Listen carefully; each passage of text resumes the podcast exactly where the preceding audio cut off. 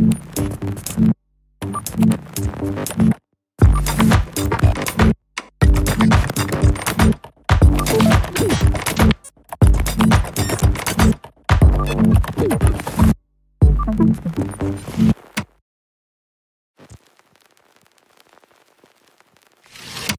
Государство появилось только достаточно поздний период человеческой истории, в котором мы, правда, привыкли жить, и поэтому воспринимаем государство как нечто естественное, да, без чего, в общем-то, существовать и жить нельзя.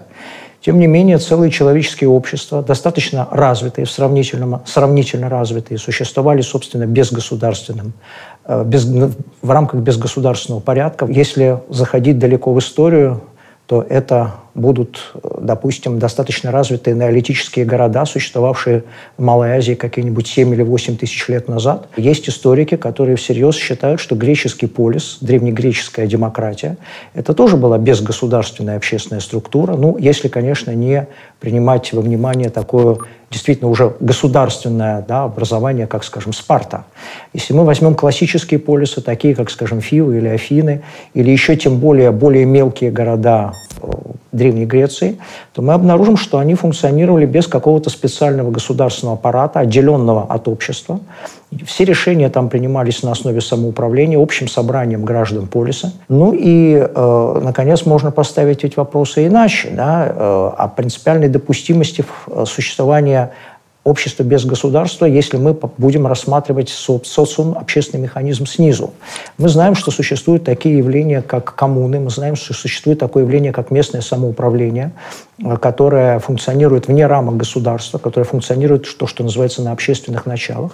Мы знаем, что вполне люди в состоянии принимать решения на этом уровне сами, но а если принципиально люди в состоянии договариваться хотя бы, так сказать, на самом низовом уровне, что им мешает в теории снизу координировать свою деятельность также без государственного аппарата, да, на основе просто согласования своих интересов, своих позиций, своих э, устремлений, своих действий. Классическим примером возможности да, или возможности анархизма, жизнеспособности анархистских экспериментов да, в рамках современного общества может, разумеется, служить, могут, могут, разумеется, служить события Испанской революции 1936-1939 года. В июле 1936 года в ответ на начавшийся военный мятеж во главе с генералом Франко, как потом выяснилось, испанские рабочие, объединенные в анархо-синдикалистские профсоюзы, то есть массовые анархистские рабочие организации, вышли на улицы, да, взяли в руки оружие и в ряде районов страны, в частности, э, например, в Каталонии,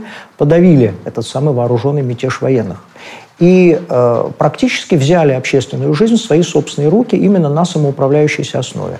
То есть работники взяли в свои руки предприятия, на которых они работают, жители взяли под свое управление кварталы, которых они живут, и начали налаживать вот такую вот общественную самоорганизованную жизнь снизу, невзирая на сохранявшуюся официально, формально государственную власть республиканской Испании. В принципе, так сказать, термин «двоевластие», он в данном случае хорошо поясняет, о чем идет речь. Да? Можно это назвать, если хотите, контрвластью да, это, может быть, даже будет более точно, антивластью, контрвластью. Практически все стороны общественной жизни э, так или иначе оказались под низовым контролем и э, под э, управлением, так сказать, низовых, э, ну, собственно, рядовых граждан, да, которые просто-напросто сами принимали решения снизу, э, не обращая внимания на государство.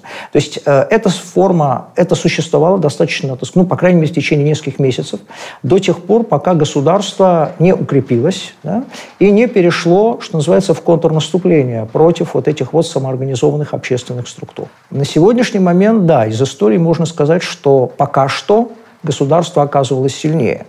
Но, разумеется, это, во-первых, ни в коей мере не опровергает принципиальную возможность создания безгосударственных общественных структур и безгосударственного пути развития. А во-вторых, ну, на это можно ответить так. Все в истории когда-нибудь бывает первый раз. Поэтому, в общем-то, единственное, что в этом плане остается обществу, это продолжать пробовать снова и снова, а, в расчете на то, что, так сказать, так или иначе благоприятное соотношение сил сложится в какой-то момент. Анархия в э, обыденном сознании и в обыденном языке выступает в качестве синонима хаоса, беспорядка. Но, видимо, это связано прежде всего с тем, что э, современный человек просто привык жить в условиях государства. Он просто не мыслит себе иной иной, иной жизни, иной формы организации своей собственного, своего собственного существования. Есть хороший пример, который, по-моему, когда-то приводил Кропоткин, да, один из ведущих в свое время теоретиков анархизма. Если спросить каждого отдельного человека, нужно ли ему для того, чтобы он вел себя правильно, нормально, этично, да, э, не совершал какие-то преступления против ближних людей, не вредил им, нужен ли ему для этого полицейский, он скажет, мне нет, да, но вот другим он, безусловно, нужен. Люди отвыкли обсуждать между собой да, свои совокупные совместные действия.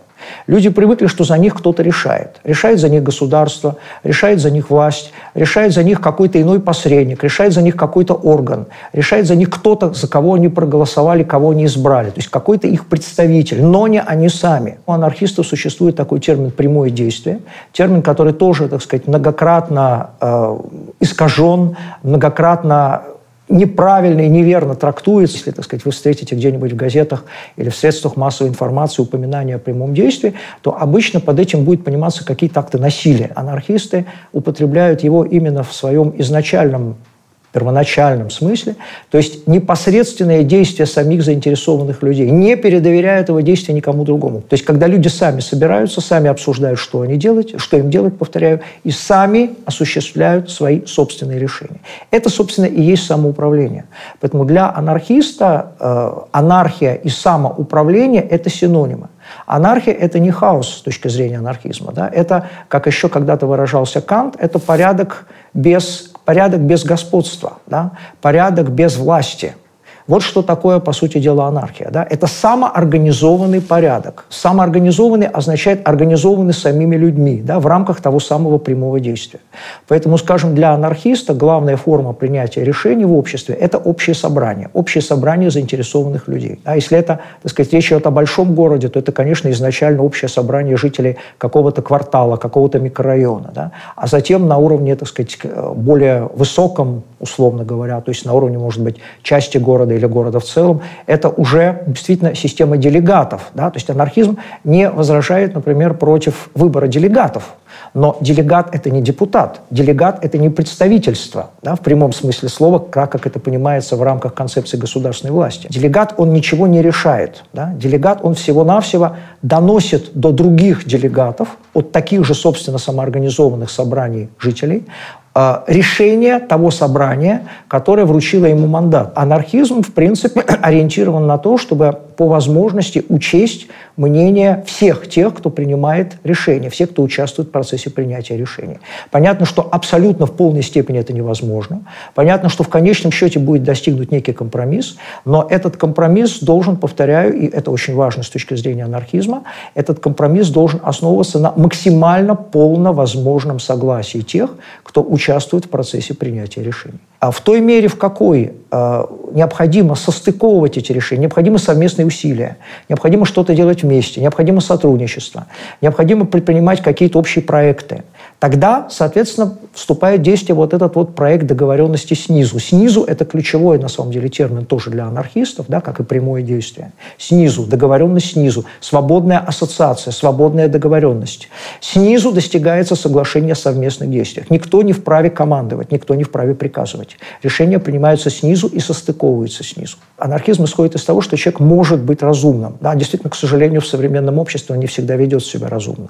Но он принципиально способен быть разумным. Анархизм верит можно употребить здесь такое слово, верит в человеческий разум, да, в то, что люди в принципе в состоянии разумно рационально договариваться между собой о том, как им жить. Государство предлагает простой способ договариваться, да, посредством так сказать, демократии, то есть посредством выбора некоего центрального органа, который затем так сказать, через государственные институты принимает соответствующее решение. Чем, условно говоря, более в центре или чем выше расположен орган, принимающий решение, тем э, более значимо, тем более весомо и тем более обязательно его решение. Да? Анархизм исходит из совершенно иной посылки. И никакой вышестоящий орган, никакой, никакая координирующая структура не вправе, не имеет ни малейшего права с точки зрения анархизма так сказать, нарушать волю, нарушать желания тех людей, которые снизу непосредственно сталкиваются с той или иной проблемой.